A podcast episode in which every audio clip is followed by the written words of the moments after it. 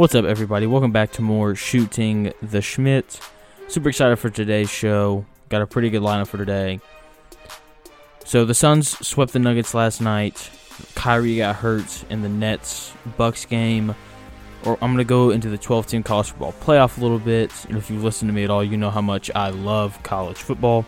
And we're gonna close it out with some 76ers and Hawks and Clippers Jazz. Both of the both game fives or game game four is going on tonight. So super excited for that. So let's get started with the Nuggets and the Suns. So let's start with you know the biggest controversy of this game so far. You know, it's obviously the Jokic flagrant two foul that was called. Just gonna be honest, should not have been a flagrant two. It was an absolutely terrible call. Absolutely terrible call. I mean, you know, he he swiped at the ball. He made contact with the ball. Now, obviously, you know, he did hit Cameron Payne in the face. Like that's that's inexcusable. There's a wind up. There's follow through. There's all that. Should have been a flagrant one and play on. Like that's what it should have been. There clearly wasn't any malicious intent. You know, Jokic just comments after the game. So he was just trying to commit a hard foul to kind of change the flow of the game, to kind of switch some things up. And yeah, like, clearly wasn't intentional. You know, that's Jokic's first flagrant foul in like three years, something crazy like that. So like clearly not malicious. You know, it looks really bad. You know, at like during the game, like when it happened, it was like, oh man, that looks really bad. And then you go back on the replay, and you see like his upper bicep hit Cameron Payne in the face. Now look, Jokic is a big dude. Like, I mean, he just is. So obviously, like it hurt. Like Cameron Payne totally justified in falling to the ground. Obviously, there should have been a foul call. Should not shouldn't have been a flagrant two though. I love Devin Booker you know, bowing up, getting, you know, nose to nose with Jokic. You know, I think that's awesome. You know, you got to love it when teammates stand up for, for their other guys, especially when it's a star standing up for, you know, a role player. And so, yeah, it's just really bad call. This shouldn't have been called. It was, it was just bad. And so after the game, first of all, you know, Chris Paul is getting a ton of love right now, as he should. You know, he's one of the best, you know, floor generals that we've ever seen play the point guard position. His ability to get other people involved. His ability just to know when he needs to score is just it's second to none almost. I mean, he's awesome when it comes to knowing where he kind of fits within the flow of the game. He's great at getting Devin Booker the ball. He's great at getting DeAndre Ayton going early. I mean, he's just he's just so smart and his ability to know when to step in and score versus when to facilitate more it's really impressive, you know. Like like I said, he's one of the greatest floor generals we've ever had. Michael Malone, because you can't call Mike Malone anymore, came out after the game and said that Chris Paul is arguably the greatest point guard of all time, and that's that's just not true. I'm sorry. I love Chris Paul. He's one of my favorite players ever. And even when he was in New Orleans and he was tearing up my Mavericks growing up, I mean, he's you know, an awesome player, and I absolutely love him. You know, I won't lie. Like I've been pulling for the Suns because I want to see Chris Paul get a ring. But to say he's the greatest point guard ever, I think is kind of ridiculous. Is he? He's a top five point guard ever for sure. You know him, Isiah Thomas, Magic Johnson, obviously. You know the greatest point guard ever. You know those guys for those three are for sure in there. You can make an argument for John Stockton. Isiah Thomas has to be up there. Oscar Robertson has to be up there. So I mean, just to say he's the greatest ever, it's really hard, especially when he doesn't have a championship yet. You know, hopefully, you know, there's a possibility where he gets one this year, and if that happens, then maybe you know you can make a case for it. But until that happens, you can't say he's the greatest point guard ever. When Magic Johnson has you know five rings, which is really impressive. So yeah, sorry, Michael Malone. Chris Paul is not the greatest point guard ever. No, that's just I heard that you know, and all these people on Twitter were going crazy about it, being like, oh, you know, he could be right. No, he's not. I'm sorry. Chris Paul is not the greatest point guard ever.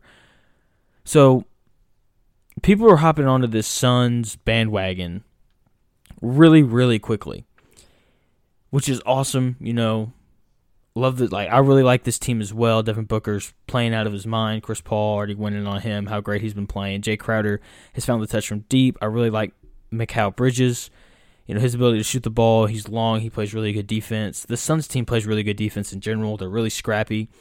DeAndre Ayton is really coming into coming into his own. But people are like penciling in like a Brooklyn Nets versus Phoenix Suns finals, or at least they were before Kyrie Irving went down. I'm I don't know if the Suns are going to beat the Jazz or the Clippers. You know, they they can probably beat the Jazz. If you're the Suns, you'd much rather see the Jazz than than the Clippers. I'm I, I, you can't pencil them in though. Like this is a really good Clippers team, and I know you know social media really likes to make fun of the Clippers. We like to make fun of Pandemic P. We like to make fun of Kawhi Leonard and all these different things, but like that's a really good basketball team, and you can't just write them or the Jazz off. Like there's a reason why the Jazz had the best record in the NBA, right? Like you know the Clippers have two of, two of the best wing players in the league, and Paul George and Kawhi Leonard. So you can't just pencil the Suns in like a bunch of people are kind of starting to do. And so I just not so fast. You know, you got to slow down a little bit. And as much as you know, I love the Suns. I think if the Suns play the Jazz, I think the Suns will beat the Jazz. I don't know if they're going to beat the Clippers. Like that, that is a really good basketball team. That's a team who shoots it really well from three. You know, we'll go more into them here in a, later on in the show, but yeah, you just sl- slow roll a bit on the Suns, people. Like really good basketball team not good enough where you can just pencil them in like like you could the Lakers last year over the Nuggets. So let's switch gears a little bit. Let's go to the other favorite to come out of the East, the Brooklyn Nets. Kyrie Irving injury. Man, it looked bad. Rolled his ankle badly. Went up for a rebound, came down on Giannis's foot and rolled it. Not on purpose by Giannis. It's just one of those things that happen when you play basketball. I mean, I went out and played the other day. It happened to me. Obviously not as bad, but I mean, like it's he's gonna be out for a while. Like it looked really bad. Probably won't be back for the rest of the series. And you know, I was reading some articles earlier today. Looks like James Harden won't be back for Game Five. They want him to do some more intense workouts before they bring him back, which means it's time, Kevin Durant. Okay, Kevin Durant, it is it is time for you to prove what a lot of people are saying right. You have to show people right now why you're the best player in the world. Okay, we're not asking you to go on the road to Milwaukee and win a game. We're just asking you to hold serve at home. Win game five, you can lose game six on the road, and then win game seven. Hold serve. That's all we're asking you to do. Okay, Blake Griffin, he's going to have to play even better than what he's already been playing. I'm interested to see who they have initiate the offense now with James Harden and Kyrie Irving out. It's going to be really interesting to see kind of how they pivot and do that. And I, this is going to be this has gotten a lot more interesting. You know, the Nets role players are really good. You know, they got Jeff Green back finally. He's going to be having an, an even more important role now, not only offensively but defensively as well. And so it's going to be really interesting to kind of see how Steve Nash navigates some of these waters with, you know, their second and third best player out. And here's the thing, you know, hopefully James Harden comes back for game 6, maybe game 7. I mean, he's, you know, he's got a hamstring injury and if you ever if you've ever had a hamstring injury, then you know like it is it is tough. You know, you feel fine, you wake up, you go out and you start running and then, you know, you tweak it again. It is a very tender injury. It's not hard to re-aggravate, you know, your hamstring. So it's going to be interesting to kind of see how they manage Harden knowing that it's re- it's even more important to have him back now with Kyrie Irving out. So, once again, it's going to be interesting to see how they do that. Kevin Durant, yeah, it's time, dude. Like let's let's see what you got. Okay, like go outplay. I guess not the reigning league MVP, but you know a two-time MVP in, in Giannis. Like like go like let's see you do it. You know let's see you go get you know 45 these next three games. Like because let's be honest here, Kevin Durant is more than capable of winning two games by himself. I don't care who they're playing against. Okay, this dude can score whenever he wants. He's a really good defender as well. So I'm interested to see how aggressive he is coming out in this next game. I mean, it's him. It's him against the Bucks. That's really what it feels like. And you know, if the Nets role players can do what they do well, and that's knock down open shots, you know, they've got tons of shooters around Kevin Durant. You know, they may space the floor. I'm going to assume that they're going to run a lot of ISO with Kevin Durant. Because let's be honest, Kevin Durant, he can, get, he, he can get a good shot whenever he wants. Okay, like his, he's automatic from 15 to 18 feet. And he finishes great around the rim. Obviously, you know, we know he shoots the ball well from three. So I'm interested to see how much ISO they do with Kevin Durant this next game. How are the Bucks going to adjust, knowing that now it's just Kevin Durant? So it's going to be interesting. I'm really excited for it. So we're, going to take a short break. When we come back, we're going to get into the college football playoff. That was a bunch of big news this last week, and we're going to go into some of the more finite details on it and things like that. So it should be good. Don't, don't go anywhere. Like I said, we're, going to take a short break. You were listening to Shooting the Shmitt. And we're back with more shooting the Shmitt. Now, if you've been listening to me over the last year, whether that's you know, on campus at Henderson, whether that's you know back when the podcast was called Overtime Takes, you will know that I absolutely love college football. Okay, I love college sports in general. I love college basketball. You know, I've been watching a lot of you know the college baseball super regionals here. I watched the Women's College World Series. Like I just love college sports. They have a very special place in my sports heart and just absolutely love them. And obviously, you know, college football is the biggest attraction when it comes to college sports. And we've had some pretty big news. There's been a lot of debate over the past few years of is a 14 playoff enough? Do we need to add more teams? People have talked about a 16 playoff. That's honestly kind of I think where I lean. People have talked about a 16 team playoff. People have talked about 12. People have talked about 8 and so on and so forth. And there's going to be a proposal for a 12 team college football playoff, which is super interesting. So here's kind of the way that it would work the four highest ranked conference champions would be seeded 1 through 4, and each of them would receive a first round bye, while teams seeded 5 through 12 would play one another in the first round on their own home field, which would be awesome. The atmosphere for those games would be absolutely incredible. And I mean, like that alone immediately makes me perk up. So going back, looking at last year and what the rankings were, here is how it would have worked. So Alabama, Clemson, Ohio State, and Oklahoma would have been the top four seeds, and they all four would have gotten buys because Alabama won the SEC, Clemson won the ACC, Ohio State won the Big Ten, then Oklahoma, the fourth, the fourth highest ranked Power Five conference championship champion, would would be the four seed meaning that Notre Dame would be the five because Notre Dame isn't in a conference. Therefore, they wouldn't get the first round bye, which is really interesting. It's going to be interesting to kind of see how that works with Notre Dame. They've got their TV deal with NBC. You know, they've got ACC ties because they're in, you know, the ACC for baseball. I believe they're in the ACC for basketball as well. And so it'll be interesting to kind of see what Notre Dame wants to do. They played in the ACC this last year. Actually, I take that back. Notre Dame would have been the four seed last year because they played in the ACC that year. But in a normal year, they, they wouldn't be because they're they're they're an independent. So the so the top four wouldn't change. Alabama, Clemson, Ohio State, Notre Dame, all four would have had buys. Then here's what the quote unquote first round matchups would have been. So A and M would have played Coastal Carolina at home. Can we be honest? Like that wouldn't have been a good game. Texas A and M would have ran them out of the building. Oklahoma would have played Indiana, which would have been an interesting game. Oklahoma at home, Indiana.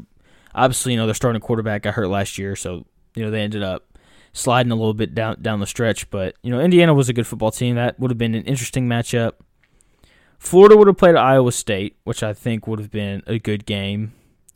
And then we would have had Cincinnati and Georgia. I think Georgia would have ran Cincinnati out of the building. Now I know Cincinnati played them really close in the bowl game, but remember, Georgia had 10 guys sit out, I believe. So things would have been a little bit different. Georgia's better players would have played. Game probably wouldn't have been close. I say all this to say that I think this is a good idea for the college for college football. And here's why. Personally, I I think I like 6 teams more than 12, but I think that there are some there, there are definitely some positives to 12. First of all, if you do 12 teams, you know, your group of six teams can get in. Like last year, there would have been two. You would have had Cincinnati, you had in Coastal Carolina.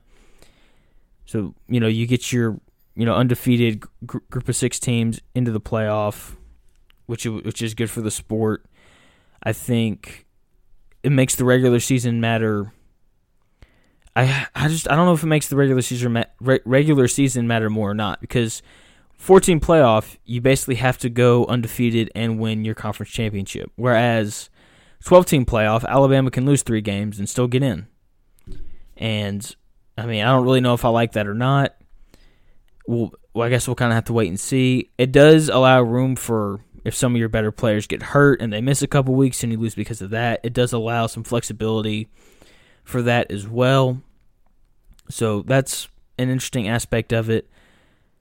I really like how the top four teams get buys because it, it it rewards them for being the best team in their conference. It rewards them for winning their conference championship. It rewards them for going undefeated. Because look, if you're a top four seed, you probably went undefeated. You know, more more than likely, right? So I like how they're not only they're going to reward these these top these top four seeds for having you know outstanding years, right? And see, it's it's going to be. I just I don't know. Like the more I think about it, the more skeptical I am, and you know I feel like it makes the regular season matter more for these teams that aren't as good, right? Like, like the it just it's going to be interesting. I feel like there's not as much pressure now to play high high level competition outside of your conference, right? So like Alabama, like they don't have to schedule Ohio State in their non conference schedule. Okay, you know A and M doesn't have to go play Clemson in their non conference schedule because you know you you know you schedule Pepperdine, um, the Citadel, and East Tennessee State, and you go beat those three three teams, and then you go win your conference games, and you're in. And you don't even have to win all your conference games. You know, you can lose two of them and still get in. So I feel like the non-conference schedule, it now becomes less imperative that you schedule tough teams outside of your conference. And so I, I, like how it's going to involve more teams. The, the big reason why I'm a fan of that is we're not going to see as many guys sit out right? Like if Georgia had been in the college football playoff last year, you know, those 10 draft eligible players wouldn't have sat out. All 10 of them would have played. So I like how we're going to get more high level competition after the regular season is over. But I'm just, I'm not a fan of a three loss team making the playoff. Because, like, if you lose three games, that's, you mean, that means you lost a quarter of the games that you played. Like, that's, that means you're a good team, not not a great team. I feel like the the playoffs should be reserved for the great teams, not the really good teams, not the above average teams. It should be reserved for the great teams. And that's the thing with four, where you know you you see the four best teams. Like these are the great teams in college football. These are the teams that only lost like one game or, or no games, right? So it'll be interesting to kind of see some of the pros and cons of this. I also think that there would be some blowouts. Like I think A&M would blow Coastal Carolina out. I think Oklahoma would blow Indiana out. I think Georgia would have blown out Cincinnati. Florida and Iowa State may have been close. I'm really more of a fan of the 16 playoff and the top two seeds get a bye. You know, because I think that you know it still stays pretty exclusive right? We're still we're looking at the six best teams in the country because like Oklahoma, that was a great team last year. They, they lost two games. It took them a couple weeks to figure some stuff out, but that was a really good football team by the end of the year. Texas A&M only lost one game all year. Like that's a great football team, and their one loss was to Alabama. So I, am more of a fan of the six team playoff. I understand why they're going to 12 though. They want to include more teams, more games, which means more money. That's ultimately why you know they're looking to expand the playoff. It's not because of no level of competition or anything like that. It's mostly about they're going to make more money if they hold more games. Now, I do really like the idea of letting these higher seeded teams host. I think, you know, one of the best parts about college football is just the atmosphere that is brought. I mean, it is it's second to none. Like I think college football atmospheres are better than NFL atmospheres. You know, just because you have students who are going crazy and there's a lot of pride in college football, especially down in the South and so I really like the idea of letting these higher seeded teams in these 5 through 12 matchups host. I think it's going to bring a lot of energy, a lot of excitement, and these the schools are going to love it because that's more more more profit for them. And at the same time, you know, you still have your bowl game tie-ins in the next few, I guess, three rounds is what it would be, right? Because then the Wool would play the eight, four, yeah, three in the next three rounds. You still you still have your bowl game tie-ins, which works out perfectly for all the sponsors of bowl games and things like that. So yeah, it'll be interesting. So this won't go into effect if it passes. They the college football playoff committee still has to vote on it. So this next year, 14 playoff. If it passes, it'll go. It'll start the year after this. So 2023, right? Yeah, so, some 2022. The year after this, however you do the math on that. So yeah, it'll be interesting. There's some pros, there's some cons. It'll be interesting to kind of see how it all works out. So we're going to take a short break, and we come back. We're going to go into the NBA playoff games going on tonight. The Hawks are hosting the 76ers for game four, and the Clippers are hosting the Jazz for game four. Both games should be great. I'm going to tell you who to bet on, who to pick to win, all that. So don't go anywhere. You're not going to you're not going to want to miss it. This is Shooting the Shmitt. And we're back with the final segment of today's show here on Shooting the Shmitt. Going to look at tonight's playoff games. We got the 76ers and the Hawks. First, I think they play at 7:30 Eastern time tonight, and then we got the Clippers and the Jazz play at 10 o'clock Eastern. Man, so I, I had to move back home after after college, and so I'm I'm I'm living at home right now. I'm in the Eastern time zone, and man, it sucks. Basketball games will start to like 10 o'clock. You know, I'm up to like 1:30 watching basketball. I mean, it's yeah, it's rough, but it's okay. I love it though. So here we go. 76ers and Hawks. Telling you right now, take the Hawks to win tonight. If you want to take them to win, at least take them to cover. They're three point underdogs. I'm I'm taking the Hawks. Okay, so when we look at Game Three, they only sh- they only made six threes that game. Okay, this is one of the better three point shooting teams left in the playoffs. They have several guys who can line it up and knock them down. They only made six threes. Now, look, like the 76ers, fantastic defensive team between Thybulle and Danny Green, was hurt now. Ben Simmons, you know, the best defender in the NBA. I don't care if he didn't win the Defensive Player of the Year. Ben Simmons is the best defender in the league. And despite all that, like as great as they are, look, this Hawks team, they can shoot the ball. They shot 26% from three in game three. That's not going to happen again. I mean, it, it, could happen again, but the chances of, of it happening again are very slim. You know, the 76ers still haven't found an answer to Trae Young. I mean, he had 28 points on 52% shooting this last game. I mean, he's just absolutely unstoppable. And, you know, the difference was, you know, the Hawks didn't make their threes and the 76ers did. You know, that was really the difference. And I really think that the 76ers are going to miss Danny Green. And look, people love to kind of pick on Danny Green and you know, especially on Twitter, especially Laker fans. You know, which is fine. You know, that's cool. I don't blame you. He wasn't very good last year in the bubble. But look, like this is a really good defender. He's tall, he's long, he's smart. Okay, he hits open shots, especially in big games, except for last year in the bubble. And so, you know, the 76ers, they're really, I think they're really going to miss him, especially the way that he spaces the floor. Because look, even if he's not knocking down shots, like people know, like this guy can shoot it you got to get out to him. And so it's going to be interesting to kind of see. You know, I'm assuming Seth Curry will probably get a bump in minutes just because, you know, he spaces the floor in the same way. The problem is he's nowhere near as good of a defender as Danny Green is. You know, Seth Curry works hard. You know, he's in the right position, but in terms of on ball, he just doesn't have the same size and length as Danny Green. So it'll be interesting to kind of see how they supplement those minutes around. And yeah, I mean it's it's going to be interesting to kind of see how they try to fill that hole. And look, Embiid is going to be Embiid. You know, he dominated this last game. and he's probably going to dominate again. Ben Simmons looked really good in Game Three. Came out really aggressive. So it's going to be interesting, right? You know, expect for Trae Young to have another good night. I mean, he's just a tough guy to guard. What he does on on the screen and roll is just super impressive. And yeah, so and expect for them, you know, to knock down their shots. They are the home team. Role role players tend to play better at home, so I would expect them to knock down their shots. Keep an eye on Joel Embiid because it seems like every game he comes down awkwardly on that knee and he grimaces. So hopefully, you know, he can stay healthy. Because look, if Embiid gets hurt, I would I would take the Hawks to win the to win the to win the series. But you know, let me not get ahead of myself here. I still like the 76ers to take it. But yeah, take the Hawks to win tonight. Their backs are against the wall. They know they have to win tonight. 76ers are probably going to relax a little bit just because they know that they have home court advantage again. So I really expect for the Hawks to come out, play hard, win the game, win a close game. You know, they'll probably win by somewhere between five and eight points. Trae Young, expect for expect for him to have a big night. And yeah, so should be a great game. I've absolutely fallen in love with this Hawks team and just the young talent that they have around Trae Young. Nate McMillan, fantastic coaching job. You know, the Hawks need, need to lock him up before somebody like the Trailblazers comes and snatches him up.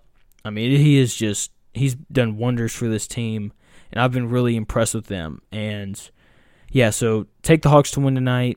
The three point underdogs. I, I really like, I really like the, the Hawks tonight. So now let's switch over to the Clippers and the Jazz.